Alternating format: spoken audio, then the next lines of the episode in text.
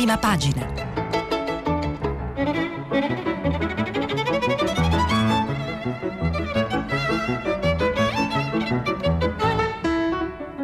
Questa settimana i giornali sono letti e commentati da Francesco Specchia, editorialista del quotidiano Libero. Per intervenire telefonate al numero verde 800 050 333. Sms WhatsApp anche vocali al numero 335 56 34 296. Buongiorno, buongiorno a tutti, benvenuti a prima pagina. Qualcuno oggi cita Anna Arendt, qualcun altro Golda Meir, molti citano il grande movimento femminista americano degli anni 60-70 ma in realtà si parla di donne, donne perseguitate, violate, uccise, offese, perfino donne liberate come eh, eh, Ikmar Nazi, che è la cittadina italiana e marocchina che è stata rilasciata dal carcere, da un carcere marocchino per aver, dove era stata incarcerata per un post satirico sul Corano.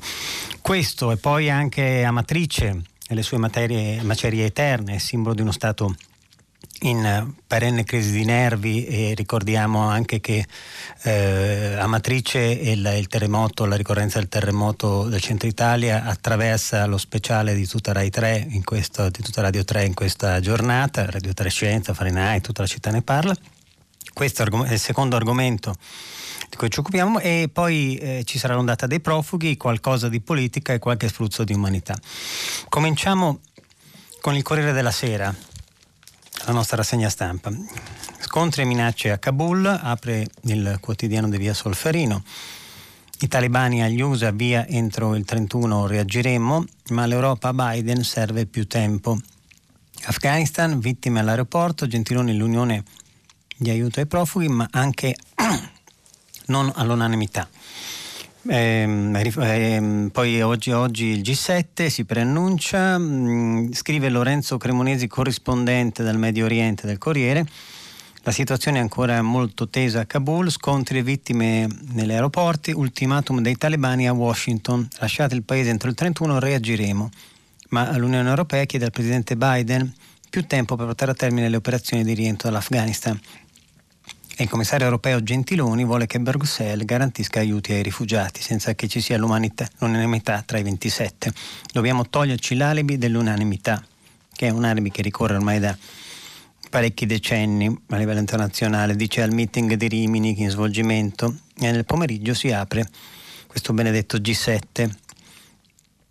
Um, a Cotè della notizia del giorno, che riguarda sempre ovviamente Kabul, c'è un articolo dell'editorialista Franco Venturini, esperto di cose estere, che è anche la casella che si intitola La casella mancante.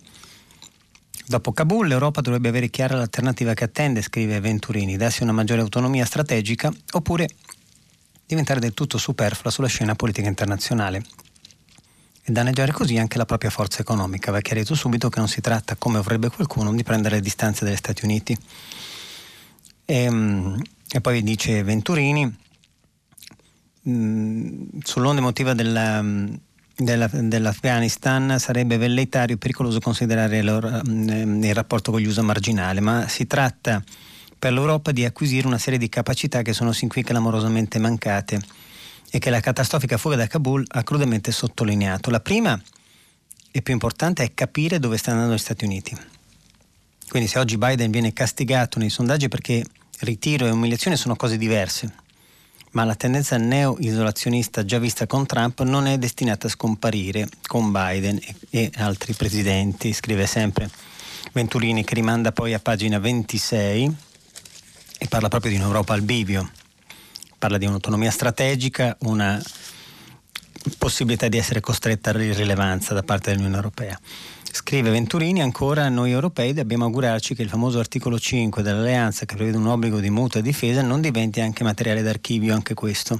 Secondo punto, occorre rinnovare la Nato, che da Kabul esce azzoppata. E qui si apre una grande parentesi, soprattutto tecnica. E, e, poi scrive Venturini, ma dovevamo, come è stato sottolineato più volte sul canale del Corriere, esigere informazioni più attendibili nostro, dal nostro grande alleato, trasmettere le nostre idee strategiche, la nostra intelligence. E qui si parla dei, dei buchi di intelligence, dei buchi di procedura mh, della presuntuosa autonomia degli Stati Uniti nel procedere al ritiro senza consultare gli alleati, fino ad arrivare a una conclusione um, che l'Europa deve agire al suo interno per darsi una credibilità strategica e geopolitica, scrive Venturini. Il lentissimo procedere dell'Europa della difesa deve essere accelerato e robustito, andando oltre la collaborazione industriale senza doppioni con la Nato. E quindi fa ventilare, cosa che poi vedremo negli altri giornali, la possibilità anche di un esercito o di una, di una sorta di polizia europea. E alla fine dice: Questi sono traguardi che l'Afghanistan ci indica ce la faremo, ce la farà l'Europa a diventare soggetto di politiche e di sicurezza, molto dipenderà dalle nuove classi dirigenti della Germania e della Francia dopo, dopo le reciproche elezioni di settembre e di aprile-maggio. Decisiva sarà la loro volontà politica, un ruolo spetta anche all'Italia. Anzi, l'Italia lo sta già giocando ponendo l'accento sul G20 che presiede con Russia, Cina e Turchia presenti, più che imminente e, e, è molto più importante del G7 che piace a Biden perché ovviamente esclude la Cina, scrive sempre Venturini, un'analisi lucida. E, ehm, sempre sul Corriere, ritornando alla prima pagina, abbiamo ovviamente le prime 5-6 testate del giornale occupate dalla, dall'Afghanistan, quindi abbiamo, mm, ecco qui, mm, giusto appunto Federico Fubini che si lega al discorso di Venturini e che parla di, eh, attraverso un'intervista a Borrell, ehm, che mh, mm, parla di una um, forza armata, ecco, infatti i governi europei profughi, paura e preparazione, così subiamo il ricatto dei vicini. E, e, e, Borrell chiede appunto uh, in questo clima che i governi per vent'anni presenti in Afghanistan si preparino ad accogliere i più stretti collaboratori, che la Germania deve portare in salvo almeno 10.000 e che un muro non sostituisce l'autonomia strategica di cui l'Europa ama molto parlare. Quindi ehm, Borrell ricordiamo che è il vicepresidente della Commissione europea eh, e dice lui è chiaro che gli Stati Uniti non faranno più guerre per gli altri, non saranno più quindi i le sentinelle della libertà, i templari d'Europa, dico sempre io, ma saranno, saranno autonomi e, e, si renderà necessaria una forza militare europea. Ma far prova di paura e di impreparazione di fronte ai rifugiati manda ai paesi limitrofi all'Europa, scrive sempre Fubini nell'intervista a Borrell, un messaggio diverso è, suffic- che è sufficiente spedire migranti dalla nostra parte, dalla nostra frontiera per ricattarci e obbligarci a pagare. Quindi Bielorussia, Turchia, Marocco e molti altri stanno prendendo nota.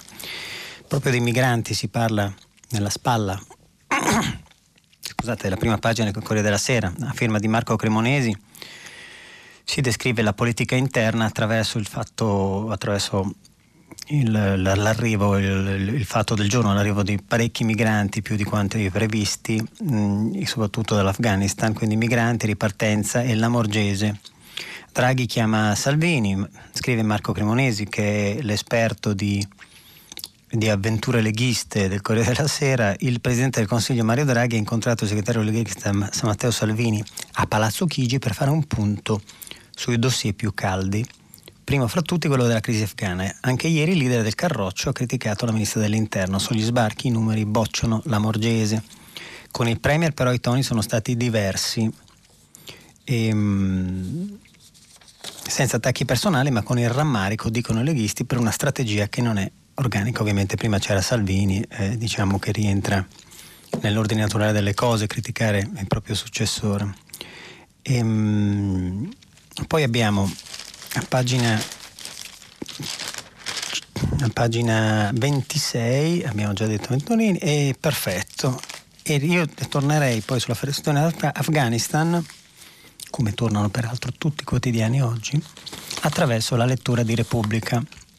Una piccola chiosa, il Corriere ha come supplemento odierno un, un interessante libretto, Ribelli, personaggi e storie delle Paralimpiadi di Claudio Arrigoni, con prefazione e cura di Elisabetta Soglio che ehm, il, eh, sarà il livre de chevet probabilmente delle prossime Paralimpiadi che partono oggi. Eh, quindi un augurio anche ai nostri para-atleti olimpici che dovranno darsi da fare e tenere alta la bandiera. Corriere, mm, Corriere della Sera l'abbiamo già letto, Repubblica, Repubblica, fine cantiere mai. Repubblica apre sul tema di cui parlavamo prima, eh, Amatrice, il, eh, l'anniversario di un evento che ha macerato, io direi, l'anima di una nazione per molto tempo, è l'eterno ritorno dell'uguale. Fine cantiere mai, le macerie eterne di Matrice scrivono Carlo Bonini, Benedetta Perilli e Corrado Zunino nella, nella prima pagina di Repubblica e con un richiamo al formato cosiddetto long form, che è un formato inaugurato dal direttore Maurizio Molinari, un formato di grande lettura, di narrazione, quindi sono di solito eh, 4, 5, 6 pagine di reportage. E qua all'interno proprio del long form eh, leggiamo a 5 anni dal terremoto nell'Italia centrale la ricostruzione resta una chimera nel 2029 o forse nel 2033 e oggi arriva Draghi. E poi mm, Bonini, Zunino e Bolognesi scrivono il 24 agosto del 2016 un terremoto di magnitudo 5,6 5,9 scusate più forte mai registrato nel nostro paese dai tempi dell'Irpinia devastava i territori di 138 comuni compresi fra Lazio, Marche, Abruzzo, Umbria e con loro la vita di 500 a 81.000 anime che li abitavano.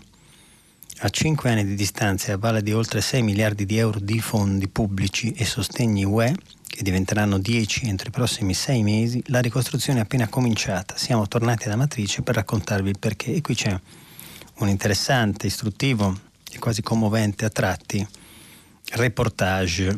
Si parla di demolizione che è finita, si parla di una natura che uccide, ma l'uomo sì, quindi e di, di, di, infrastrutture mai ricostruite, 138 comuni e 580.000 anime alla merce di se stessi, un commissario burocrate voluto dai 5 Stelle che fa poco e, e, il fatto che 9 proprietari su 10 non hanno mai fatto richiesta di risarcimento danni nonostante la legge glielo consentisse, un, un inserto che consiglio. Ultimatum dei talebani è la falsa apertura di Repubblica, cioè l'apertura che è sottostante a, a quella principale. Mm, mm, Kabul, i via soldati NATO entro il 31, reagiremo, scrive Repubblica, Londra e Parigi serve più tempo, il Pentagono accelera l'evacuazione, scontri e tensioni all'aeroporto della capitale. Gentiloni, in Europa niente alibi sull'accoglienza ai rifugiati, come abbiamo visto. Oggi il G7, braccio di ferro tra Casabianca e Boris Johnson. E poi mh, da sottolineare un articolo di Barbara Schiavulli, sempre dalla prima, eh, è un'intervista. Mh, a proposito di donne, le donne saranno un fil rouge ricorrente in questa rassegna stampa, come lo, come lo sono nei giornali di oggi. Eh, si parla di una candidata presidente che è, um, scusate, ecco qua.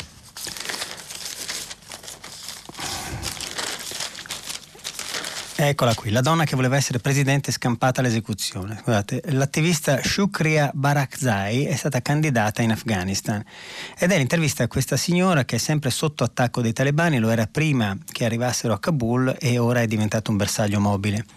Scrive Barbara Schiavulli citando uh, la donna di 51 anni candidata alle elezioni presidenziali. Domenica 15 ero in aeroporto con mio marito per prendere un aereo commerciale. I talebani mi hanno riconosciuta, ci hanno presi e picchiati e stavano per spararci quando la folla è intervenuta e ci ha permesso di fuggire. A 20 metri i soldati americani ci guardavano. Ora mi nascondo, sono sotto shock. Non so come tutto sia potuto cambiare così in fretta, mormora Shukriya Barakzai. 51 anni, giornalista, politica, femminista, musulmana. Rappresenta tutto quello che i talebani non amano. Non è la prima volta che tentano di ucciderla, ma fino a 15 giorni fa erano militanti. Ora sono lo Stato. La sua casa è un bunker ed essendo stata candidata alle elezioni presidenziali è una delle donne più conosciute del paese. Dice lei, il tempo mi sembra sospeso, tutto quello che so è che è un pessimo momento, arrivano solo notizie terribili, tristi, sto cercando di sopravvivere, di nascondermi con mio marito e i suoi familiari. Per anni la mia voce, le mie parole, la mia faccia, la mia identità come donna è stata qualcosa di cui sono stata orgogliosa, ma da quando i talebani sono entrati a Kabul ho capito il male di essere Shukriya Barzai e di essere conosciuta, di essere una voce famosa. Lottiamo tra la vita e la morte e non è facile da capire, sicuramente non è facile da capire. Eh, sempre in tema Taliban, eh, Massimo Recalcati, noto psicanalista, ehm, scrive la sessuofobia dei jihadisti e analizza eh, in un articolo che parte dalla prima e slitta, si incunea nel giornale fino a pagina 28. Ricordiamo che Recalcati è un lacaniano, un gesuita della psicanalisi. Scrive perché i talebani odiano le donne e, e, e fa una disamina effettivamente inedita eh, sotto questo aspetto. Eh, di politica estera. La strega ieri, scrive Recalcati, la donna corrotta dell'Occidente oggi. Il regime fondamentalista talebano rivela in questa spinta sessuofobica la sua essenza. L'odio nei confronti delle donne è odio verso il mondo. Se il mondo è il luogo dell'aperto, dello scambio, dei legami, della contaminazione, del pluralismo, della libertà, la donna è per eccellenza simbolo del mondo. Ecco perché l'alterità della donna è considerata dai talebani omologa all'anarchismo della democrazia. Ogni ideologia, come ha mostrato Anna, mostrato Anna Arendt, e ricorre quindi a Anna Arendt, come dicevo all'inizio, tende fanaticamente ad abolire la vita particolare del mondo nel nome universale dell'idea. Scusate. Ogni ideologia vorrebbe piegare il carattere plurale del reale assimilandolo senza resti al proprio ideale. Quindi la democrazia, come la donna, è il verme che può corrodere il valore incontaminato dell'idea. E poi, ritornando alla prima, sempre Repubblica politica, il Premier frena Salvini, sobrietà sui profughi, e ne abbiamo citato prima, che la giornata di Salvini che inizia con l'attacco alla Morgese si spegne poi sui sorrisi di Mario Draghi. E poi un'altra notizia importante perché richiama anche un'intervista che non ho citato prima, ma Mariatella Gelmini al ministro eh, sul fatto che non sia un'eresia il vaccino obbligatorio. Ci sono Boeri e Perotti, noti economisti, eh, esperti di spending, professori universitari, che dicono chiaramente che i vaccini da un punto di vista proprio economico ma anche sociale, per i vaccini l'obbligo è l'unico modo di evitare la DAD anche perché mancano due settimane all'anno scolastico, scrivono Boeri e Perotti, all'inizio anno scolastico e c'è un caos che regna sulle regole della riapertura, caos sovrano, al punto che alcuni presidenti di regione hanno minacciato di ritardare l'inizio delle elezioni. Dobbiamo assolutamente evitarlo. Non ci si può permettere un anno di chiusura in DAD, un altro anno. E eh, l'obbligo probabilmente diventa l'unico modo. Ricordiamo che ieri il ministro Brunetta, ministro della PA, aveva accennato al fatto che qualora non si, non si fossero raggiunte eh, l'80% delle persone vaccinate, eh, ci sarebbe stata necessità di ricorrere all'obbligo di vaccinazione, come è successo per molti anni con altre, mal- con altre epidemie. Eh, la stampa, il giornale di Torino titola Ultimatum Taliban, ovviamente, sette giorni per la fuga c'è una foto che è quella del console italiano Tommaso Claudi che porta in salvo Amir a Kabul, è una scelta grafica che molti giornali hanno fatto, come vedremo, perché eh, racchiude proprio tutto il dramma e nel contempo la tenerezza eh, del, del, nostro console eh, nel prendere dei bambini e portarli al di là del muro per poter assicurare la libertà dal regime dei Taliban. Um, c'è un articolo di Domenico Quirico, quando i profughi passano di moda, ricordiamo, qualcuno mi ha fatto notare ieri, giustamente, Quirico non è stato eh, prigioniero dei talebani, ma è stato prigioniero in Siria, conosce benissimo però la, l'ambiente dei talebani perché l'ha molto frequentato. E, mm, e poi abbiamo poi tutta una serie di articoli eh, legati appunto al alla vicenda di Afghanistan, si deve trattare con i, con i malvagi Agnese Moro, eh, che innesca un dibattito, secondo me che si può spegnere tranquillamente. Eh, il commento eh, di Stefano Stefanini, G7 è necessario e non è sufficiente, e poi un articolo che non ha nulla a che vedere con il discorso dell'Afghanistan, ma che è sempre divertente da leggere, che è un'elegia del buon senso e che tacita tutti gli estremismi, che è un articolo di Mattia Feltri, la, la rubrica, la sua rubrica storica, Buongiorno, incantatori e incantati, in cui scrive Feltri in un bello scambio fra Michele Serra e un lettore pubblicato sul venerdì, Il primo immagina Mario Draghi, perfetta guida di una destra finalmente civilizzata, e il secondo lo immagina perfetta guida a sinistra. Se fosse altrettanto civilizzata, presumo devo dare ragione a entrambi. Eh, voterei per una destra di Draghi e voterei per una sinistra di Draghi. Intanto perché significherebbe la civilizzazione dell'una e dell'altra. Magari in errore sono io, persuaso da anni che destra e sinistra non offrono proposte alternative ma alternative in nulla e che il bipolarismo contemporaneo sia fra i pochi con una qualche visione della democrazia del mondo. e ai molti per i quali il mondo e la democrazia sono il teatro del mago Zurli. Per esempio nella destra di Draghi non avrebbe residenza chi dicesse, come è stato detto dal leader di un partito di destra, che il governo è più impegnato a smerciare vaccini che a combattere il Covid, riflessione molto oscura, non soltanto perché i vaccini sono gratis e non in vendita. Né l'avrebbe nella sinistra di Draghi chi dicesse come è stato detto dal leader di un partito di sinistra, che la democrazia non è materia esportabile, riflessione molto scura, almeno secondo le informazioni dei sussidiari. Il problema forse non si pone perché né i leader di destra né i leader di sinistra sarebbero disposti a cedere il passo a Draghi e a rinunciare alla loro propaganda da incantatori, né probabilmente disposti, sarebbero disposti gli elettori a rinunciare all'incantamento. Il, il Ministero è dunque Draghi, imposto a un paese non ancora civilizzato e infatti non durerà, scrive Mattia Feltri. Due storie di donne, sempre sulla stampa, Appendino, i figli e i doveri del papà. Mm, c'è Michele Marzano, editorialista della stampa, ex deputato, che fa un'attenta disamina del, delle vocazioni di ieri dell'Appendino sulla uh, difficoltà della maternità. Insomma, eh, in questa società è difficile far figli. E poi c'è il caso di Ikram, Ikram Nazi, che è libera ma solo a metà, è una liberazione che attendeva, l'italo marocchino che ha potuto lasciare il carcere di Marrakesh dove era recluso dal 20 giugno per una condanna per, per blasfemia. E, e riassumo cosa aveva fatto, aveva semplicemente scritto su un social nel 2019 e condiviso su Facebook un post che definiva una sura del Corano il versetto del whisky che anche è abbastanza divertente, non l'hanno presa bene. Eh, l'hanno arrestata il 20 giugno di quest'anno, Ikram era stata bloccata e poi arrestata all'aeroporto di Casablanca e l'hanno condannata il 28 giugno. La giovane è stata condannata a tre anni e mezzo di carcere al pagamento di una multa di 4.800 euro. Ora è libera, libera fino a un certo punto. Um, il fatto quotidiano. Scusate. Allora, Uh, il fatto parte dal, anche, anche, lui dal, dall'Afghanistan, ma lo fa in chiave, in chiave, femminista. Parlavo di donne, proprio di donne osservate e raccontate in tutti i modi oggi. Odiano le donne ma sono nostri amici, titola il fatto. Talebani buoni, i diritti, tra virgolette, i diritti violati dal Pakistan al Maghreb.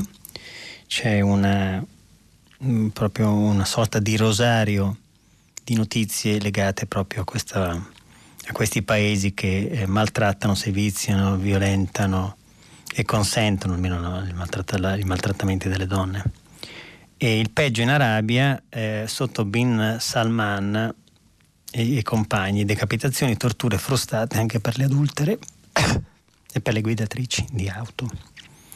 Afghanistan si tratta sul ritiro, Draghi delude i fanatrantisti di dialogare con Cina e Russia. Ovviamente quando si parla di, e qui il fatto spiazza sempre, si parla di, di, donne e di talebani buoni, tra virgolette, c'è una foto di Renzi con, con, eh, in compagnia di un... Eh, di un eh, dirigente del, del regime, del, diciamo, dirigente del, dell'Arabia Saudita, insomma, Renzi sappiamo che ha un rapporto di collaborazione con le università di, del luogo. E poi c'è, sono varie notizie, Casini ci riprova, ma pure stavolta uscirà Cardinale, romanzo Quirinale, cioè qua il, il fatto si diverte ogni giorno a concedere una perla sulla possibilità di, di vecchie e nuove facce politiche di candidarsi al Quirinale. C'è un inedito di Dickens, il mio amore più cieco è quello per le mie opere. Non è facile per un uomo parlare dei suoi libri, scrive Dickens, ma azzardo dire che pochi si interessano ai miei. Quanto me e se vige il principio generale che l'amore di un amante è cieco e l'amore di una madre è cieco, credo si possa dire che l'affetto di un autore per le creature della sua immaginazione sia un perfetto esempio di fedeltà e devozione e che l'amore sia più cieco di tutti. E, ehm, e poi c'è Marco Travaglio che con la solita vena ironico eh, al limite del sarcasmo eh, prende di mira eh, un personaggio di cui abbiamo trattato ieri che è Bernard Henri Lévy, ricordiamo aveva fatto il filosofo francese, intellettuale, rappresentante di una caviar gauche, di una destra al caviale e, e di una sinistra al caviale, scusate, e aveva fatto un'intervista nel quale parlava più di se stesso che non del figlio eh, del leone Massoud, leone del Pancher. E scrive Travaglio, abbiamo sempre avuto un debole per eh, Bernard-Henri Lévy, il gaga più engagé degli intellettuali il filosofo di cui sfuggono le idee, il firmaiolo di appelli un tanto al chilo, scambiò per un volgare assassino come Cesare Battisti, un perseguitato politico. Di lui più che il pensiero sottovuoto, spinto, ben mascherato dall'aria pensosa, ci hanno sempre affascinato la chioma sale e pepe da Galleria del Vente, con l'etti modello Air France, della camicia bianca spalancata sul petto villoso e l'acronimo, con cui si va a chiamare BHL, che più che alla filosofia rimanda ai Corrieri Espressi pronta consegna. Fosse nato qualche annetto prima avremmo giurato che avesse ispirato Totò per Pupetto Montmartre di Champs-Élysées, camminata internazionale, stanchezza congenita al posto della R la F, che si allisce il ciuffo sbarazzino fra gli esistenzialisti Poldo, Poppi, Fuffi, Lallo e C e nella villa a capo di Giulia Sofia, Franca Valeri. E quindi parla di, della tua telefonata al Hamed Massoud, figlio del leone del Panshir, signore della guerra ucciso dai talebani e però lo trova staccato, da quelle parti non c'è campo. Poi la sera del 21 il miracolo, la linea è sicura ma traballante, la voce mi giunge nitida ma frammentata, narra il filosofo telefonista a Repubblica e poi c'è un pezzo che arriva sull'ironico e, e, e sfocia nell'esilarante. A matrice anno zero, ricostruzione e i clan si comprano le case è ehm, la falsa apertura del, del, Fatto Quotidiano che interpreta a modo suo, quindi in maniera giudiziaria, il, l'anniversario del terremoto. Ehm, libero, libero, il mio giornale ovviamente. Eh, caso Lamorgese che fa ancora il governo, quindi è una posizione abbastanza decisa da parte di Vittorio Feltri. Caro Ministro, non si faccia sfiduciare, agisca in anticipo, si dimetta con, con dignità. Il riferimento è alla politica eh, dell'accoglimento eh, dei profughi d'ogni dove. Salvini trova sponda in Draghi, colloquia a Palazzo Chigi dopo il patto con Silvio, scrive Lorenzo Mottola. E, ehm, poi abbiamo un editoriale di Alessandro Sallusti, direttore, che titola Novax sconfitti, Pfizer non è più sperimentale, è l'altra notizia del giorno, praticamente Pfizer è diventato medicina ufficiale, quindi senza deroghe, basta alibi, ora vaccino obbligatorio.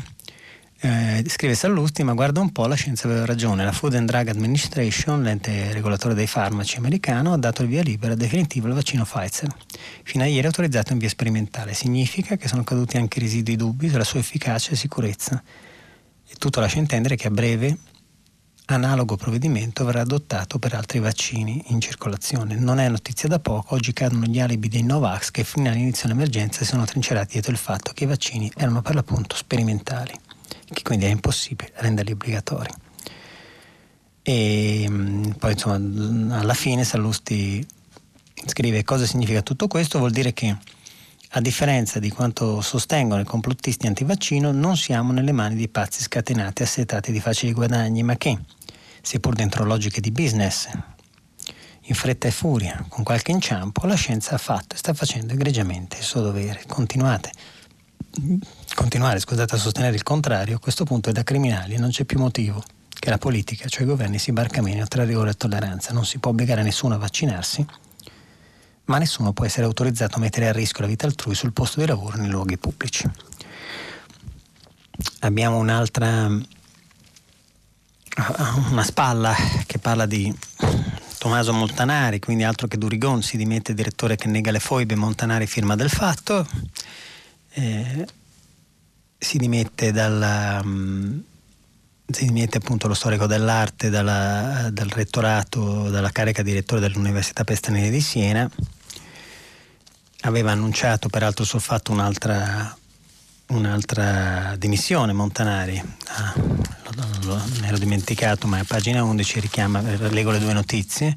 Dal Consiglio dei Beni Culturali si è dimesso per una, la scelta di Franceschini su, sulla gestione, sulla, sull'arruolamento di un collaboratore tacciato di essere troppo di destra. In questo caso però Montanari eh, si dimette e probabilmente lo fa per la, il fatto di aver negato uh, l'esistenza delle, delle, foibe, o meno di aver accusato eh, chi ha, mh, ha, reso nazionale la giornata delle foibe di revisionismo storico, che non è una cosa da poco. Eh, sempre su Libero si studia la legge per mandare i papi in pensione dopo gli 85 anni e si richiama la notizia bomba di Antonio Soci di ieri sul fatto che Papa Francesco potrebbe andare alle dimissioni per questioni di salute. Poi c'è un pezzo sulle sardine usate gettate nell'umido della sinistra, si parla della candidatura di, di Mattia Santori, c'è la tenerezza, la scintilla dei semplici, un velo di realismo magico nello sguardo da cocre di Mattia Santori e parla proprio della sua nuova vita politica. E poi sempre sulle donne, ricordiamo donne uccise, violate, eh, donne massacrate, si parla di vigliaccheria dei mostri che uccidono i loro cari. È il caso di una strage familiare nel milanese dove un, un eh, meltricista pensionato ha tolto la vita alla moglie alla figlia perché non voleva farla rimanere orfana e poi si è ucciso. E il magistrato che si è occupato del caso ha parlato di di vigliaccheria e quindi sì, l'attacco è sono, quanti sono i volti del vigliacco, quali tormenti ne infiammano la coscienza e quanto è profondo l'abisso del disonore. È un pezzo sulla vigliaccheria che parte dal, dallo stato umano delle cose. Il Sole 24 Ore. Il Sole 24 Ore oggi dà una notizia, viva Dio, meno male, positiva eh, possiamo tirare un, un, respiro di sollievo, eh, guardare con meno ansia l'avvenire, al via i concorsi veloci per 35.000 posti la riforma della pubblica amministrazione che sta, viva Dio, procedendo fortunatamente dopo anni, con un modello, con un modello tagliatempi sbloccate 40 selezioni per oltre 600.000 candidati, scrive il Sole. In prima linea ministeri, 8.171 posti della giustizia, regioni e comuni. Tra l'altro Postilla, devo dire che da quando sta eh, zitto, diciamo, quindi non ha delle uscite pubbliche, il ministro Brunetta sta facendo il ministro benissimo. E ed è riuscito a imporre questo tipo di riforma che comporta anche una penetrazione del, del privato nel pubblico, accelerazione dei procedimenti, responsabilità personali e valutazione e, e del, dell'impegno e dei risultati a fronte di una possibilità di rinnovo contrattuale. Quindi devo dire che è una cosa molto americana, io sono assolutamente d'accordo da, da pseudo-liberista pur con qualche venatura di welfare e keynesiana. Quindi si parla di reclutamento nel pubblico impiego e arrivano i primi risultati, scrive il Sole, della vasta operazione di semplificazione della pubblica amministrazione, uno dei pilastri fondamentali per l'attuazione nei tempi del PNRR. Secondo una ricognizione di funzione pubblica per il Sole sono 34.423 i posti già banditi con concorsi pubblici varati da ministeri ed enti locali nel quadro modello che taglia i tempi delle procedure. Tra i posti a termine sono quelli per la giustizia. Ricordiamo che c'è una riforma della giustizia in ballo, quindi sono necessari, mi ricordo da che mi ricordo a memoria, circa 21.000 posti, nuovi posti di lavoro. 8.171 sono già, um, sono già a disposizione, ma molte assunzioni a tempo indeterminato sono extra PNR. Eh, si parla quindi di sole e si parla di eh, bandi di, per 2736 posti eh, a tempo determinato e di un pacchetto di una tranche di 8171 ingressi al Ministero della Giustizia. E chi è interessato può dare tranquillamente un'occhiata al pezzo di servizio. Eh, poi ci sono autonomi, corsa ai tagli dei contributi, scrive sempre solo in taglio medio. Da domani le domande all'Inps per ottenere la riduzione per il 2001 2021 scusate, e poi tutta una sfilza di notizie che attengono alla dequalizzazione, i tempi più lunghi per licenziare ma senza bisogno dell'ok del Mise e caro affitti a Berlino al voto l'esproprio delle case. Non so a Berlino perché a Berlino, ma poi mi saprò dirvi. Ehm, e questo è il sole. procediamo con più speditezza, scusate che il tempo vola. Poi abbiamo il messaggero. Il messaggero parla di ehm, Green Pass, obbligo più vicino, eh, spariglia un po' rispetto agli altri, eh, prende una notizia che gli, gli altri giornali trattano da uh, notizia uh, di spalla e la trasforma in una notizia d'apertura. Eh, Roma, dipendenti pubblici obbligato, obbligo di Green Pass più vicino, il governo vuole estenderne l'uso, possibile per autisti di autobus e addetti agli sportelli, scontro sulla scuola, dove ancora in alto dove è ancora in alto mare la decisione scusate su ingressi e uscite scaglionate. Profi immunizzati, Bianchi chiede gli elenchi al garante della privacy. E la Will, tamponi gratis o ritiriamo la firma sul protocollo? Vaccini ormai a un passo dall'immunità di gregge, 7 milioni da convincere. E poi si parla sempre di Amatrice, 5 anni dal sisma, cerimonia con Draghi, Amatrice dove il passato è presente, 60.000 ancora fuori casa, ma ricordiamo che è una condizione comune anche per eh, gli aquilani, per esempio, eh, o anche lo è stata fino a qualche anno fa per eh, i terremotati dell'Umbria, nelle, nei campi di Foligno, ricordo che feci molti reportage da inviato ai tempi. Insomma, in Italia il discorso del terremoto è un discorso estremamente faraginoso che riflette la lentezza atavica e il dramma della burocrazia e, e si è risolto solo in, in, in, in, Friuli, Venezia e Giulia dove la gente si è tirata le maniche da sola senza fare affidamento allo Stato, ma questa è una parentesi nel giorno appunto dell'anniversario di Matrice.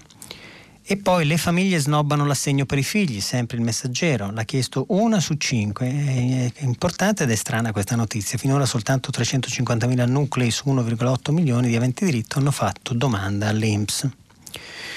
Ehm, abbiamo poi il reddito, turismo e super bonus, il flop degli aiuti. Questo è interessante. Probabilmente la gente non riesce a leggere bene le leggi, non è una novità, oh, in, quindi non è affascinata e non ci si avvicina. Del super reddito, scusate, il super bonus al reddito, il flop degli aiuti, pagina 7. I sostegni si sono in parte rivelati spreco di denaro pubblico, burocrazia e procedure complesse all'origine di molti insuccessi per esempio sul reddito eh, di cittadinanza c'è stata una spesa elevata, c'è stato poco lavoro, la gente si prendeva i soldi senza, senza accettare i posti di lavoro, si è legato eh, troppo il discorso delle politiche attive con uh, quello delle misure umanitarie e insomma di, eh, di, di, di necessità. Poi c'è il super bonus che è stato salvato a metà con i correttivi super bonus del 10% per le case, anche qui invischiato nella burocrazia.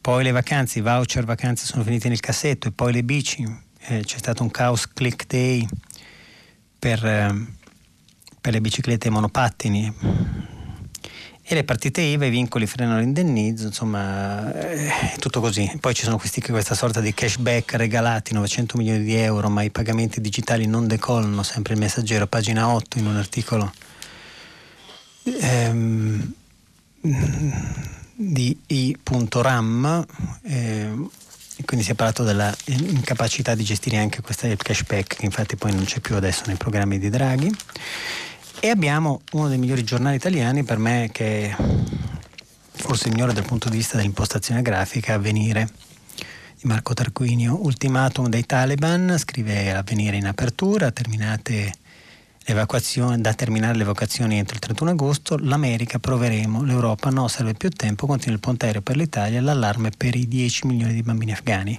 C'è sempre la foto del console Tommaso Claudi che aiuta un personaggio di Kensiano quasi, che aiuta un bambino a superare un muro all'interno dell'aeroporto di Kabul. È una, una, una foto di estrema tenerezza. Poi abbiamo sempre obbligo di Green Pass, Pfizer via libera completo, Enrico Negrotti, sempre taglio medio del messaggero, costa anche nel settore pubblico, negli USA il vaccino non è più per emergenze. Abbiamo una notizia importante eh, nel, nel solco di quello che è stato detto finora sulle donne, femminicidi, giorno nero, fallimento dello Stato, Viviana da Loiso, mm, scrive non c'è via d'uscita, non basta il coraggio della denuncia, non bastano l'allontanamento e le condanne per stalking, le donne vengono uccise lo stesso ed è un fallimento dello Stato. La senatrice PD Valeria Valente, presidente della commissione sul femminicidio, non si dà pace, c'è l'intervista alla Valente che tocca il nervo scoperto di questo tema caldissimo. E poi c'è l'editoriale di prima che è di Leonardo Becchetti, suggerimenti antidelocalizzazione. Eh, parlavamo ieri delle norme eh, del decreto del, del, del, ministro Orlando, ministro del lavoro, sull'antidelocalizzazione e sul divieto di licenziamento via Whatsapp. E Becchetti scrive che la bozza del decreto antidelocalizzazione in discussione in questi giorni riprende il tema fondamentale della conciliazione tra esigenze di creazione di valore economico, dignità del lavoro e bene comune nel sistema attuale. Quindi eh, non, in questo modo si rischiano di mettere, parlando proprio delle imprese che delocalizzano, delocalizzano, si rischiano di mettere in competizione diversi paesi in una guerra di prezzi che li spinge a cercare di offrire condizioni sempre migliori dei territori concorrenti, riducendo i costi del lavoro, tutela ambientale e fiscali. Il risultato finale è una corsa al ribasso, race to the bottom, su tutela dei diritti dei lavoratori che ci porta fuori dal percorso della sostenibilità ambientale e fiscale. Non è stato sempre così e non è sempre così per fortuna. Ci sono imprenditori che hanno a cuore la sorte dei propri lavoratori, aziende che sviluppano vantaggi competitivi sulla qualità e sulla responsabilità sociale e ambientale, non sulla guerra dei costi. Ci sono territori che attraversano la qualità di servizi forniti e che risultano più attrattivi di quelli che fanno ingiusti sconti sui diritti. Insomma, si parla di de- costi della delocalizzazione e necessità di cambiamento.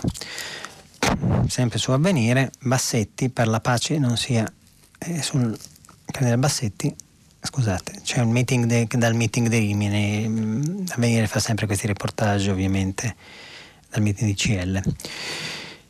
E abbiamo poi ah, ecco, il manifesto Giorni contati, sempre dall'Afghanistan, una foto che incornicia il titolo e che mm, vede tre soldati americani seduti in attesa di qualcosa che non avverrà una sorta di visione buzzatiana dell'evacuazione.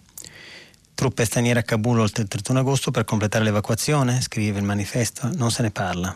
Il Niet talebano gela USA e alleati, mentre all'aeroporto si continua a morire pur di fuggire. 20 le vittime. E il mullah Yokun, Yokob annuncia nuovo governo vicino. Anche qui Ehm, dopo sisma infinito del centro Italia, cinque anni fa le scosse, passa a scuola, si, si tratta su test e controlli e, ehm, e, poi c'è tutta una serie, una sfilza di commenti legati proprio legati all'Afghanistan. E eh, sottolineo la dipartita eh, di Jack Hirschman, che è il poeta rosso statunitense che ai salotti preferiva le periferie alle carceri è una notizia che è andata in pochissimi, in realtà il manifesto è sempre attento sui temi culturali. E passo a Il Domani. Il Domani che ha un'unica notizia, bella, con un bellissimo disegno, che è quella della liberazione di Ikmar Nasim, la cittadina italiana e marocchina che ha lasciato il carcere, ne abbiamo già parlato, in cui era detenuta. Finalmente libera con uh, l'appoggio di, dell'editoriale di Stefano Feltri, il direttore, un segnale di speranza nei giorni della rassegnazione, l'accusa di blasfemia, quindi. E parla, di, parla di questa 23enne con doppia nazionalità italiana e marocchina che scopre in aeroporto Marrakesh di essere stata accusata di blasfemia per un po' satirico e finisce in carcere in un paese tra l'altro non, non eccessivamente integralista, anzi. E finiamo con il giornale. Il G20 di Draghi pesa l'esito del G7 di oggi, ma il summit decisivo sarà quello allargato alla guida italiana a settembre. Ultimatum talebano, gli, italiani, gli americani via entro il 31. Berlusconi, subito salvi chi ha rischiato subito in salvo chi ha rischiato la vita per la democrazia. Importante è l'interpretazione dell'incontro tra Salvini e Draghi dal punto di vista politico. Salvini riapre la partita sulla riforma delle pensioni. Speriamo di no, perché ritornare a parlare di quota 100 mi sembra abbastanza orchitico in questo momento, però è un'opinione personale. E, um, il giorno, ora i talebani minacciano anche Biden. Eh, il 31 agosto è il D-Day per l'uscita dall'Afghanistan, i nuovi padroni del paese avvertono un giorno di più o la pagherete cara. Il G7 di oggi cercherà la soluzione. Orrore senza fine è la foto di copertina ragazza freddata dall'ex, lo aveva denunciato, ma non è bastato, bastardi la pagherete. Ehm, L'Italia di Draghi, il centro della scena, è il pezzo di, di apertura editoriale. Abbiamo finito la nostra rassegna stampa e ci sentiamo dopo con il filo diretto con gli ascoltatori. Scusate la raucedine, perdonate. Francesco Specchia, editorialista del quotidiano Libero, ha terminato la lettura dei giornali di oggi. Per intervenire chiamate il numero verde 800 050 333. Sms e WhatsApp anche vocali al numero 335 56 34 296. Si apre adesso il filo diretto di prima pagina. Per intervenire e porre domande a Francesco Specchia, editorialista del quotidiano Libero, chiamate il numero verde 800 050 333. Sms e WhatsApp anche vocali al numero 335 56 34 296. La trasmissione si può ascoltare, riascoltare e scaricare in podcast sul sito di Radio 3 e sull'applicazione Rai Play Radio. Rieccoci, buongiorno. Prendiamo il filo diretto con, con gli ascoltatori e cominciamo con la prima telefonata. Prego. Pronto? Pronto, buongiorno. Buongiorno. Buongiorno. Uh, mi chiamo Ezio, telefono da Pisa. Sì. Volevo è il quinto anno da quando, da quella notte in cui mi trovai, ero in vacanza, per la verità a Fermo, neanche nell'epicentro del terremoto. Comunque la paura fu enorme, naturalmente, ero ospite al piano terra di un palazzo quattrocentesco e nella paura pensavo, beh, se ha resistito per 600 anni, resisterà anche stanotte. Certo e naturalmente però dopo qualche attimo eravamo in mutande, diciamo, in mutande e, e t-shirt per strada e così passò la notte. E questa fu la nottata eh, abbastanza drammatica, certo, c'è chi l'ha avuta peggio, chi si è visto crollare addosso il palazzo, non affermo fortunatamente, affermo eh, ora a distanza di cinque anni la famiglia che ci ospitava dovrà uscire dal palazzo per i dovuti lavori che dureranno forse anni eh, di ricostruzione e di rimessa in, uh, in, sicurezza. Ma il dramma, perlomeno lo stringimento di cuore, diciamo così, è venuto quando quest'anno eh, facendo un giro nelle stesse zone sono arrivato a Camerino, devo dire curioso di vedere che cosa era stato ricostruito e ho trovato una, uh-huh. una non cittadina, vale a dire eh, forse complice anche la stagione estiva, complice la pandemia perché gli studenti forse non si sono riavvicinati alla cittadina, la cittadina vive della vita studentesca, gli studenti erano abituati a sciamare a migliaia nelle nobilissime stradine della, della città, appunto, palazzi, chiese.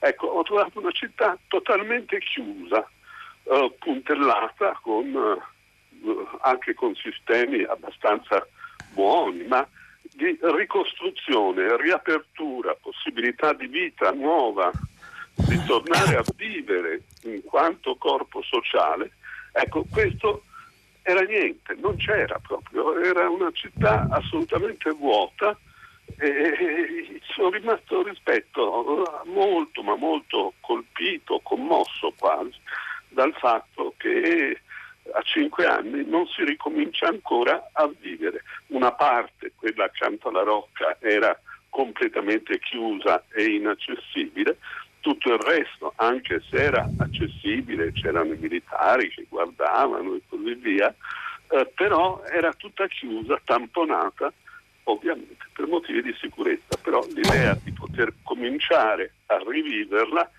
eh, eh, sembra essere ancora lontana. Io spero che ci sia qualcuno che possa dirmi no, ma guarda, hai visto male, in realtà forse è stato casuale, ma se devo dire ciò che ho visto, ho visto una cittadina in cui erano state tolte le macerie ove, ove vi fossero state, però che ancora era lungi dal riprendere, lungi dal riaprire i battenti, perlomeno qua, là, eh, in un palazzo o in un altro. Ecco, no, era tutta tamponata e quindi anche le case non tamponate forse non sono abitate perché quando è tutto così è difficilissimo, soltanto nella periferia naturalmente c'era invece un rinizio della vita normale e questo stringeva il cuore.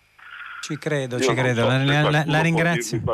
la, ringrazio. per la testimonianza. Eh, lo citavo prima, eh, la vitalità, il fermento, l'euforia delle marche di quei paesi colpiti dalla tragedia del terremoto eh, sta affogando eh, in una palude stigia di burocrazia e di inefficienza. E perdiamo la vitalità e perdiamo il respiro di un paese civile, come direbbe Tommaso Landolfi. E, e, a proposito di questo vorrei leggervi anche un messaggio, il primo messaggio che ci è arrivato. Buongiorno, a proposito del terremoto del 2016, oggi se ne parlerà molto. Lo leggo e poi mi ricollego e vi, vi dico due dati. Però al di là delle tante parole spese da spendere c'è un problema che riguarda la ricostruzione che sembra non interessare a nessuno. Avvio della ricostruzione post-terremoto abbinata ai vari incentivi del settore post-Covid hanno fatto sì che i costi dei materiali edili siano aumentati anche del 300%. Il ferro è aumentato del 2,40%. Materiali, manufatti attrezzature, tutto aumentato in funzione della maggiore richiesta. Questo ha un nome, speculazione sforando i tetti previsti, ma a nessuno interessa. Per la ricostruzione post-terremoto sono stati stanziati soldi in funzione dei danni accertati circa tre anni fa dagli uffici regionali di ricostruzione a suo tempo calcolati in base ai prezzari regionali alla luce della speculazione in atto. I fondi stanziati per le singole ricostruzioni non coprono ovviamente le spese, dice sempre il nostro ascoltatore Isabella da Todi. Conseguente, conseguentemente sta accadendo che numerose ditte edili rinunciano ai lavori non rientrando più nei costi. Possibile che questa realtà non interessi a nessuno. E qui ha toccato un nervo scopertissimo eh, la nostra ascoltatrice perché effettivamente eh, noi abbiamo delle risorse bloccate da tempo, ma sono bloccate per dirvi anche i fondi degli, degli, banalmente degli sms solidali. Vi ricordate quando si diceva mandate un clic e aiutate Amatrice o mandate un clic e aiutate Fermo, eccetera? mandate un sms. Ecco, quei fondi sono circa, se non sbaglio, 30 milioni di fondi che sono eternamente bloccati, anche perché nelle marche solo 8 interventi ci sono stati su un totale previsto di 207, per dirvi. No? E qual è la soluzione? La soluzione è Draghi. La soluzione è la riforma del codice degli appalti, eh, la riforma della concorrenza e delle infrastrutture e, e il fatto che ci siano, uh, viva Dio, per uh, il sisma delle risorse che sono denominate POR, FESR, Marche per esempio, che è un fondo europeo di sviluppo regionale, che, da, che, 2000, che, che, tra l'altro riguarda il 2020 ma verrà esteso al 2021, che riguarda via via varie milionate che vengono versate eh, dallo Stato con controllo della spesa pubblica. Si, si parla di circa 248 milioni aggiuntivi di cui credo 124 milioni di cofinanziamento statale. Sono anche prestiti, ma è sulla falsariga dei prestiti che l'Europa ci dà e che spero abbiano un, un esito positivo nella ricostruzione. Ripeto, l'unica soluzione è voltare pagine e cambiare proprio mentalità politica. Grazie al, comunque all'ascoltatore per la sua testimonianza sul terremoto. Pronto? Eh, buongiorno. Buongiorno. Buongiorno dottor Specchia, sono Paolo, chiamo da Roma. L'argomento è l'Afghanistan, ne pongo tre brevissime domande. Sì. La prima è questa. Mi chiedo come sia possibile che gli americani siano stati così ingenui da non aver eh, pensato di dover evacuare quanti dovessero essere allontanati dal Pakistan prima di effettuare eh, la ritirata dei militari e non dopo. Mi chiedo, questa è la seconda breve domanda, se sia possibile che i servizi segreti, la CIA o chi per loro non fossero a conoscenza della riorganizzazione capillare dei talibani e della loro sicura rivalsa, ovviamente. E poi infine, se Biden non è stato ingenuo, eh, perché abbia agito in questo modo? Cioè perché ha ritirato prima chi doveva proteggere e controllare l'evacuazione, insomma il rientro dei propri soldati e così di chi ha collaborato con loro in posti sicuri. Ecco, la ringrazio. La, la... Grazie, è un tema abbastanza esteso, la ringrazio. Eh, Allora, direi che il tema che ha toccato lei è, un tema che, è il tema di dibattito in America in questo momento e soprattutto, da che ricordo io, um, esportato in Italia uh, dal politologo editorialista Ian Brenner. Ian Brenner scriveva appunto che uh, l'America uh, in questa trampata di Biden, perché diciamo così, insomma, il fatto di aver agito con un piglio molto deciso senza sentire nessuno degli alleati, eh, il ritiro dall'Afghanistan, ehm, la, la, trampata di Biden è stata con, contrassegnata da vari errori, soprattutto quattro errori. Eh, non era sbagliata eh, la, la, la, decisione, mm, ribadisco il concetto, Biden ha fondato tutta la sua campagna elettorale su quel tipo di ritiro, era l'unica cosa che aveva in comune con Trump. Quindi l'America, lo dicevamo prima, dei vari editoriali, eh, si è stufata di fare la sentinella della libertà del mondo e vuole badare ai propri interessi particolari anche perché non sta messa benissimo. E quindi eh, qualsiasi presidente degli Stati Uniti non vuole lasciare al successore una nuova guerra. Quindi il ritiro dall'Afghanistan con, con, la, con la definizione di missione compiuta era già previsto. Il problema è stata l'attuazione. Non è stata una questione di strategia, ma di attuazione. E ci sono questi quattro errori che galleggiano quindi eh, nei dossier dell'intelligence. Ci sono errori di intelligence, cioè gli errori dei servizi segreti, che avevano calcolato male, ovviamente, che Kabul si sarebbe eh, arresa ai talebani in, in, meno di due anni, non, in non meno di due anni, due o tre anni. In realtà poi i, talebani sono entrati in due o tre giorni in città. Eh, e, soprattutto a Herat hanno fatto carne di porco di tutto eh, e si sono state buttate così 88 miliardi, 88 miliardi di dollari di addestramenti dell'esercito locale tutti i soldi che i, i, contribuenti americani hanno sprecato, ovviamente si sono visti sprecare. Quindi l'esercito afghano che doveva essere addestrato in vent'anni attraverso questi soldi, in realtà si è arreso subito appena i talebani sono entrati. Qualcuno dice che anzi quasi tutti dicono che sono stati i dirigenti, i, i generali, insomma eh, i politici, quelli che comandavano ad andare via prima degli altri, soprattutto perché corrotti. Quindi i soldi sono finiti, eh, sono stati sprecati malissimo e l'intelligence ha completamente sbagliato la strategia e le previsioni. Il secondo errore è un errore di coordinamento, perché Biden scusate, ha staccato da solo la spina e l'ha confessato lui. Ha preso una, una, una, decisione trampiana senza però tener conto degli alleati della Nato e soprattutto degli alleati, gli stringer sul suolo afghano. Per cui in questo momento non solo ha perso uh, una sorta di autorevolezza all'interno del paese, ha perso la fiducia degli alleati eh, del patto atlantico e ha perso tutti gli stringer e tutti i corrispondenti sul territorio, per cui eh, l'intelligence non ha più né occhi né orecchie da quelle parti. Già era difficile perché il, la conformazione or, orografica del terreno afghano eh, non ha mai consentito dei, dei, grandi sprazzi di intelligence, per esempio attraverso l'uso dei droni o degli elicotteri. Però comunque insomma si trova ad avere un errore di coordinamento e poi non ha coinvolto la Cina era l'unica occasione che aveva Biden, questo, in questo ragione Draghi, di poter arrivare ad un accordo con i cinesi. Eh, in questa guerra fredda che ormai c'è tra, eh, a triangolo, no? Cina, Russia e Stati Uniti. E, e questa guerra fredda con i cinesi potrebbe portare la Cina stessa, che si è vista sbarrare le porte degli Stati Uniti, a cercare poi un accordo proprio con, con i talebani, come scriveva se non sbaglio Angelo Pane Bianco qualche giorno fa su Corriere della Sera, azzardando delle ipotesi un po' fantascientifiche, ma che hanno comunque secondo me un fondo di verità. Terzo errore, errore di partecipazione. non ha consentito agli afghani e ai suoi, suoi alleati eh, di intervenire nell'evacuazione. Ha fatto tutto da solo, non ha avvertito nessuno e ci siamo ritrovati con migliaia, centinaia e migliaia di afghani che hanno sfondato le barriere all'aeroporto e si sono aggrappati ai carrelli, molti sono morti. E poi c'è stato un quarto errore che forse è più, il più essenziale, che è un errore di comunicazione. Cioè eh, Biden ha lasciato credere agli Stati Uniti, alla, alla, sua gente, che la cosa si sarebbe risolta subito e, e che i talebani non mai e poi mai avrebbero disatteso gli accordi.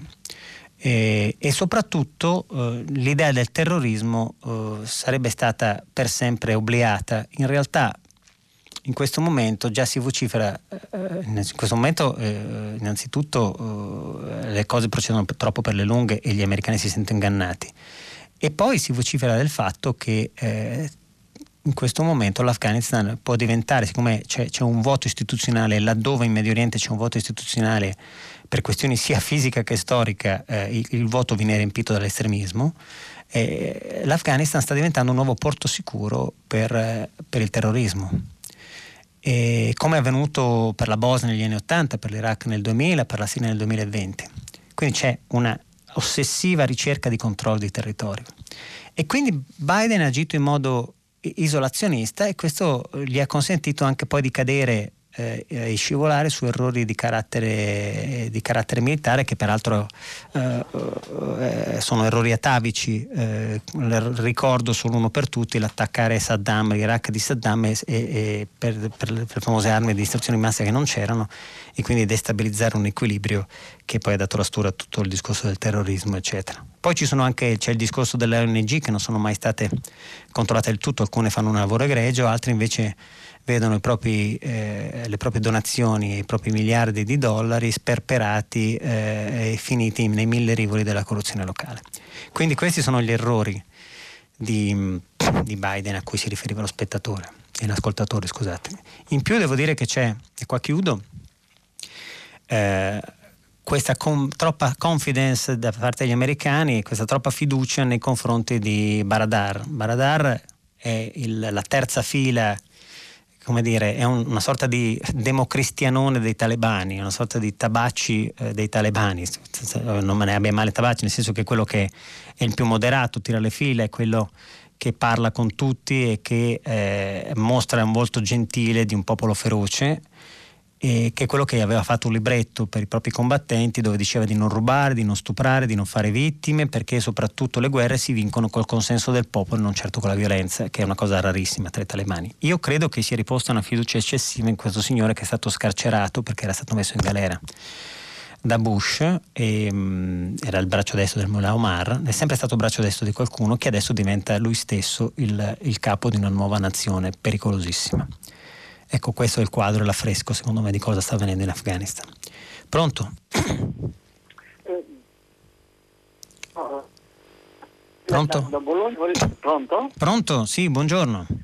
Buongiorno, sono Aurelia, chiamo da Bologna, volevo ritornare un attimo sul discorso dei terremoti che faceva il, um, l'ascoltatore sì. prima e anche i commenti che lei faceva perché una riflessione mi è nata dal fatto che non si cita mai sì. eh, quello dell'Emilia del 2011 e quasi quasi mi fa piacere perché questo vuol dire esatto. che, che, le cose non sono andate così male. Eh le cose sono andate bene. Allora mm. mia, il mio interesse, la mia curiosità sarebbe di capire, di vedere delle analisi, perché non credo alle soluzioni semplici ai problemi complessi, delle analisi approfondite che cerchino di farci capire come mai è andata bene in certe situazioni e come mai non funziona da altre parti, perché si potrebbero copiare le cose che hanno funzionato tenendo conto che i contesti sono molto diversi. Era solo questo, ricordare che ci sono anche esempi positivi e non li si ricorda perché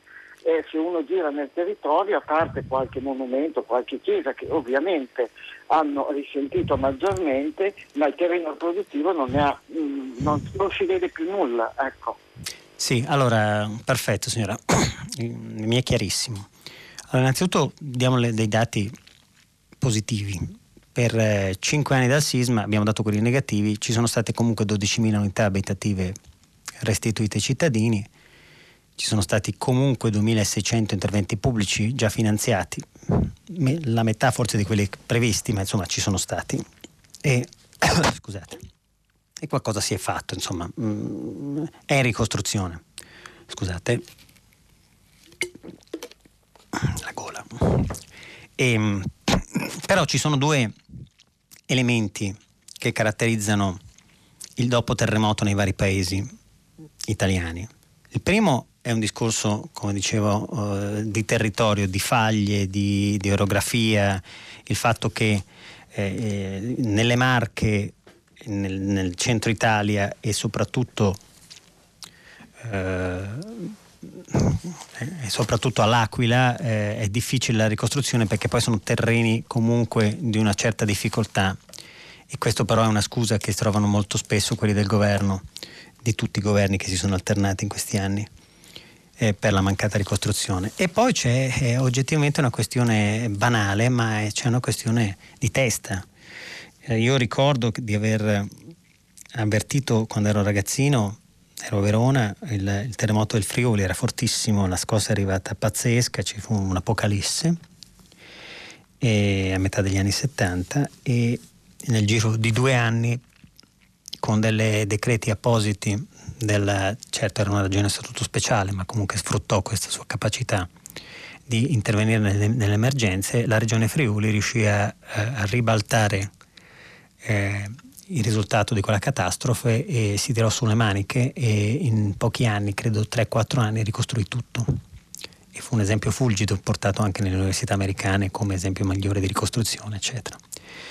E, e non è avvenuto lo stesso per l'Irpinia, perché quando andavano, bisogna dirlo onestamente, quando andavano i, i volontari giù in Irpinia a portare il cibo mettersi a disposizione per la ricostruzione, alla fine si trovavano situazioni molto spiazzanti, per cui il cibo veniva venduto al mercato nero, la gente aspettava l'aiuto dello Stato a braccia conserte, non, è, non sono dei luoghi comuni.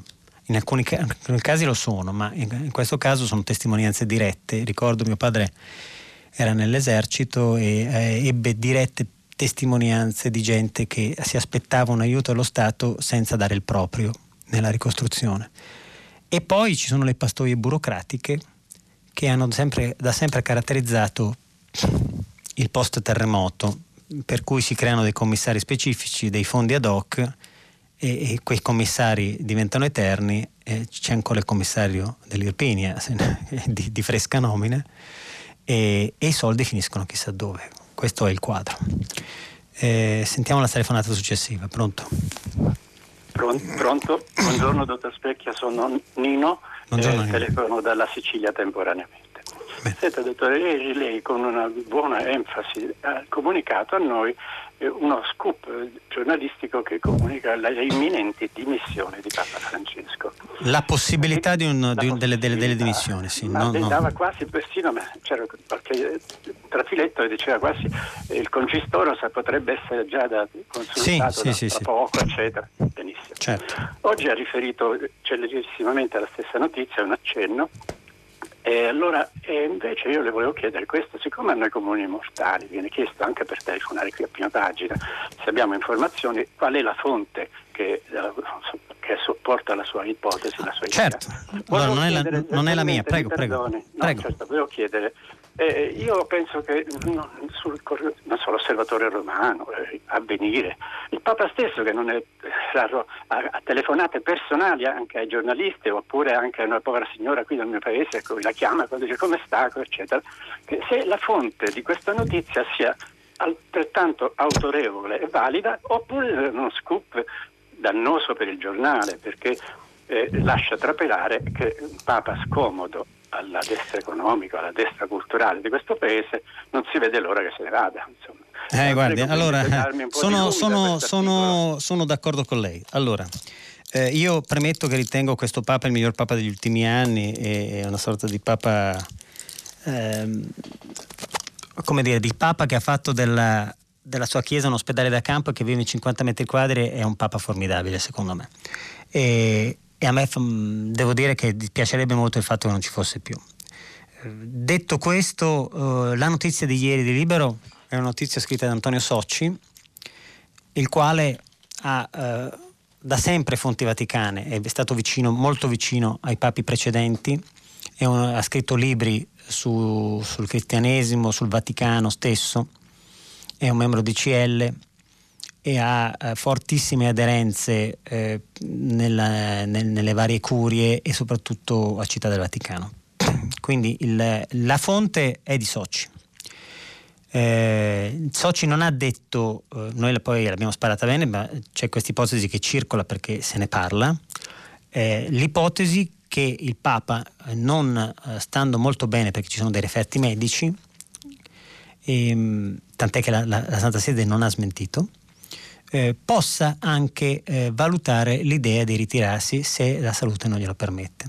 Oggi nel pezzo che ho citato, dove si parla di un limite di pensione dei papi, come è giusto che sia per tutti i lavoratori a 85 anni, c'è un'intervista a Luis Badila fatta da Gianluca Veneziani, che è direttore del sito Il Sismografo, che è un sito molto vicino al Vaticano, il quale, esclude, il quale esclude sicuramente eh, eh, che in questo momento l'85enne Bergoglio si dimetta.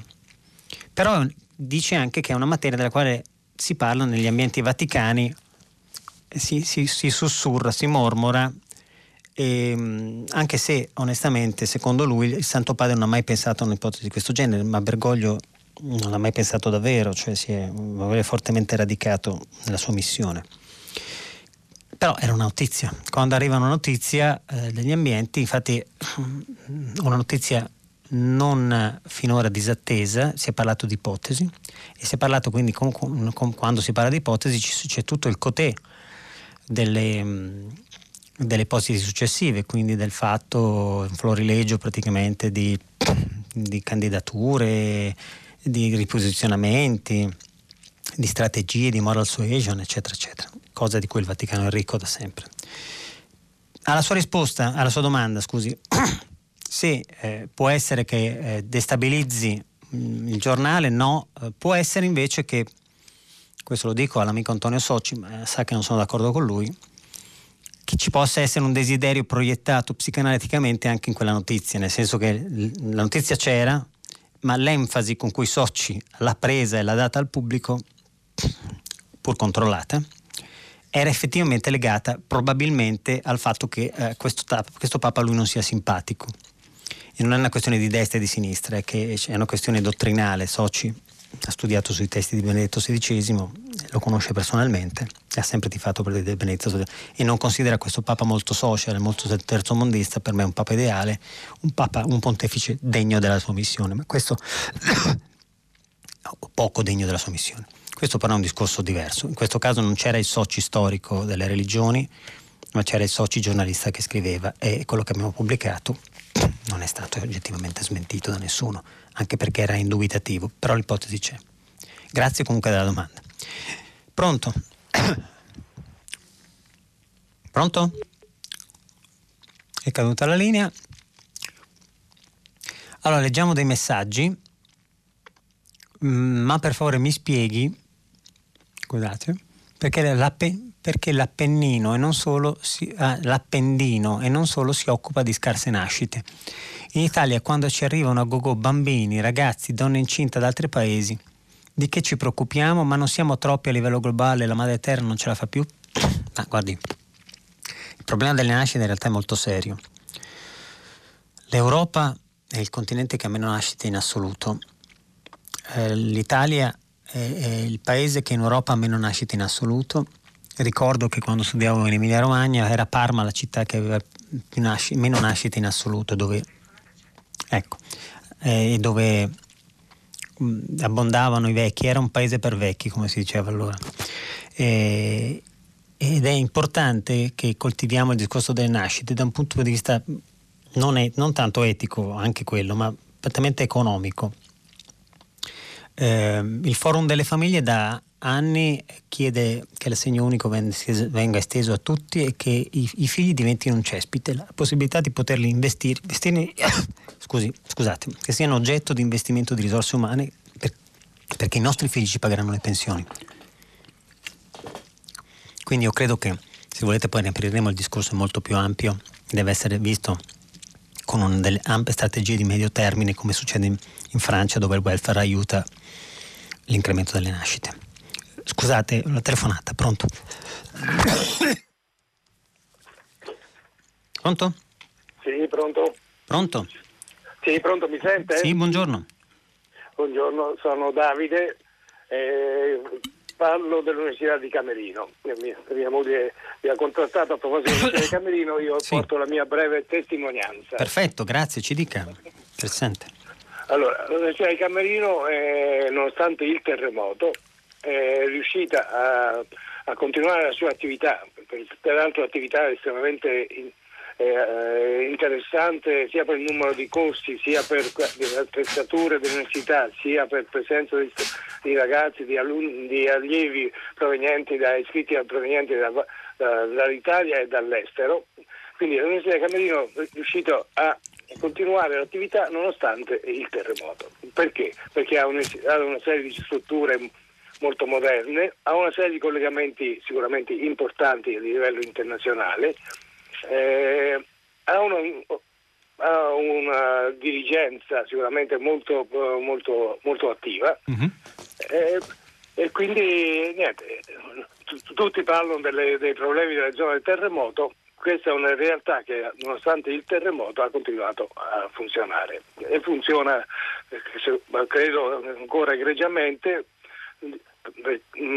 la provenienza degli, stranieri, degli, degli allievi, degli iscritti, eh, sia italiano come dicevo prima, ma anche, anche di vari paesi esteri.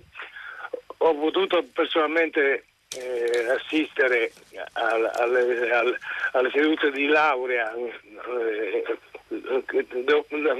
constatare quanti ragazzi provenienti da varie parti de, del mondo si, siano laureati con pieno successo a Camerino. E questo dà la testimonianza di una realtà molto, molto viva eh, come testimoniano peraltro le, le classifiche eh, ormai pluriennali sulle università italiane dove Camerino appare sempre tra i primi posti, sono addirittura al primo posto delle università di piccole dimensioni. Ci tenevo a testimoniare questa, questa, questa, questa realtà nel momento in cui ancora ci, si parla tanti, di tanti problemi nelle zone terremotate, perché sono problemi reali. Il centro storico di Camerino è totalmente in gran parte da ricostruire, l'università per fortuna è a strutture eh, esterne, periferiche e questo è moderne e questo ha permesso di non interrompere la, l'attività. Perfetto, la ringrazio della, de, della, testimonianza, la cultura ci salverà, la bellezza solleva il mondo e questa è una cosa molto importante. Adesso, a parte tutto, è importante che i presidi culturali e, e, e dell'istruzione siano, siano, solidi e forti e, siano, e connotino, connotino, proprio la rinascita di una città. Eh, volevo leggere qualche messaggio. C'è una, un'altra telefonata? Sì, pronto? Sono io? Sì, signora, eccoci qua. Allora, buongiorno, Maria di Trento. Mi riferisco al cambio televisori che dovremmo fare prossimamente. Mi sto riferendo al bonus rottamazione. Solo il bonus sono 250 milioni di euro. Questo è solo il bonus. Quale sarà la spesa totale per gli italiani? E poi tutte le industrie che producono i nuovi televisori sono all'estero e ho mancato lavoro in Italia e guadagno per le aziende italiane. E poi la rottamazione sarà corretta? Che impatto ambientale ci sarà? E perché avere un bonus solo sulla rottamazione? Anche per televisori che non sono obsoleti sono abbastanza recenti. Scusi, sono telegrafica, ma questo è il problema. No, no, no, no, va benissimo. Guardi, brevemente, mm, sono notizie che ancora non siano del tutto, i costi non si, non, non si conoscono, il passaggio no, non si conoscono del tutto almeno, il passaggio nuovo digitale terrestre eh, sappiamo tutti che inizierà da metà ottobre e, mh, fino all'inizio del 2022, quindi c'è una, una disposizione proprio del Ministero dello Sviluppo Economico, un documento che prevede lo slittamento delle date.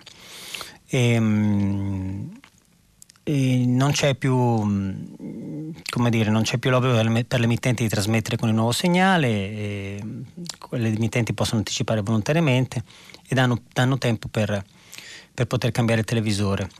Ehm, il rischio prima di questo slittamento era che molti televisori potevano non vedere più le trasmissioni tv.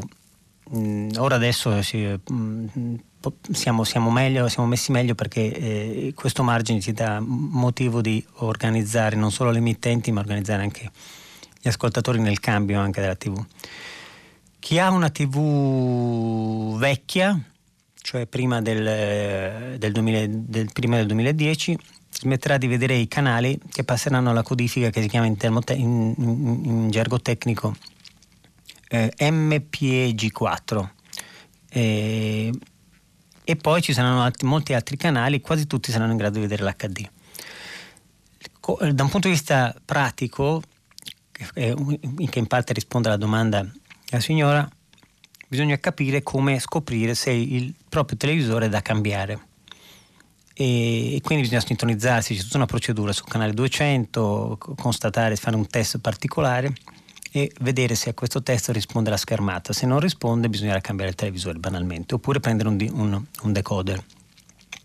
Sui bonus, i bonus ancora non si è deciso del tutto, rimarranno questi, um, non credo che cambieranno e forse si avranno delle si avrà qualcosa a livello di, di RAI sugli abbonamenti delle, delle aziende, degli abbonamenti aziendali, ci sarà qualche variazione. Però fondamentalmente tutta la legislazione che in questo momento attiene al bonus senza limiti di ISE tutte queste cose già, di cui si è già parlato rimarrà in vigore. Per il resto tecnicamente, scusate la, proprio la dissertazione di servizio, non credo ci sia più nient'altro da... Aspettiamo un attimo e vediamo come tutte le transazioni, come tutte le transizioni, sarà abbastanza complessa, ma confido che gli italiani che sono passati a tutti i generi di transizioni da, da, dal momento del cambio bianca, dal bianco e nero a colore in poi, che possono confidare sulla amica televisione. Eh, grazie comunque per aver eh, tirato fuori questo argomento. Pronto? Eh, pronto, buongiorno. Buongiorno. Salve, sono Luigi e chiamo da Sedino, un piccolo paese diciamo, sulle pendici molisane del Matese, zona ahimè purtroppo molto sismica e diciamo, storicamente caratterizzata anche da grandi terremoti. Senta, io mm. facevo questa riflessione che in Italia di terremoti se ne parla spesso soltanto in occasione dei, diciamo, degli anniversari dei grandi sismi o dei grandi sismi. Non si parla per il resto dell'anno di prevenzione, di informazione non si parla per esempio anche a che punto è la ricerca geologica e come essa viene diffusa nella popolazione. Noi essendo un paese estremamente sismico dovremmo fare continuamente prevenzione e informazione. Oltre al rischio dei terremoti, in Italia noi abbiamo anche un'altra grande questione che è il rischio vulcanico, del quale non sì. se ne parla assolutamente. Vorrei ricordare che noi in Italia abbiamo un mostro che sono i campi flegrei, che sono in grado sì. di generare eruzioni catastrofiche che spazzerebbero via l'intero paese. Dentro questo, questo vulcano addirittura è stata costruito dentro la caldera. Sulle pendici del Vesuvio ci sono case abbarbicate, così come in altre situazioni di vulcani eh, diciamo, del sud Italia. Ecco, di rischio vulcanico non se ne parla. Che cosa si intende fare in questi casi? Si aspetterà semplicemente l'eruzione e si vedrà quello che si, che si dovrà fare? A che punto sono i piani di evacuazione? Insomma, io credo che su questo siamo veramente all'anno zero e noi dovremmo prendere diciamo, a modello paesi come il Giappone, dove invece sì. queste questioni sono pane quotidiano di tutti i giorni e fanno parte dell'educazione anche delle giovani generazioni. Ecco, noi dovremmo ripartire da questo e un po' meno dalla retorica delle celebrazioni. La ringrazio e l'ascolto per radio, buona giornata. Grazie, Beh, ha detto tutto lei e condivido assolutamente tutto. E, um, io ricordo che già da, da 10-20 anni fa l'Enea sosteneva eh, la prevenzione contro i terremoti attraverso una serie di protocolli che poi si sono realizzati a singhiozzo, um, anche perché poi c'erano dei territori che erano la Sicilia, la Calabria, la Basilicata e la Campania che erano state colpiti nel passato da violenti eventi sismici e quindi erano zone ad alto rischio sismico che non avevano ricevuto la, la necessaria assistenza sia in fase di ricostruzione che in fase di prevenzione. Sui, scusate, sui Ecco, eh, niente, questa è la... Ah, scusate, mi stanno dicendo di andare in chiusura, il bello della diretta, perdonate. Ecco, quindi eh, grazie comunque per la giornata, eh, ricordando, ricordando, il terremoto eh, del, del, centro Italia, ci fermiamo, dopo giornale radio, Marzia Coronati, pagina 3, e novità musicali di primo movimento e, e come sempre tutta la città ne parla. A domani.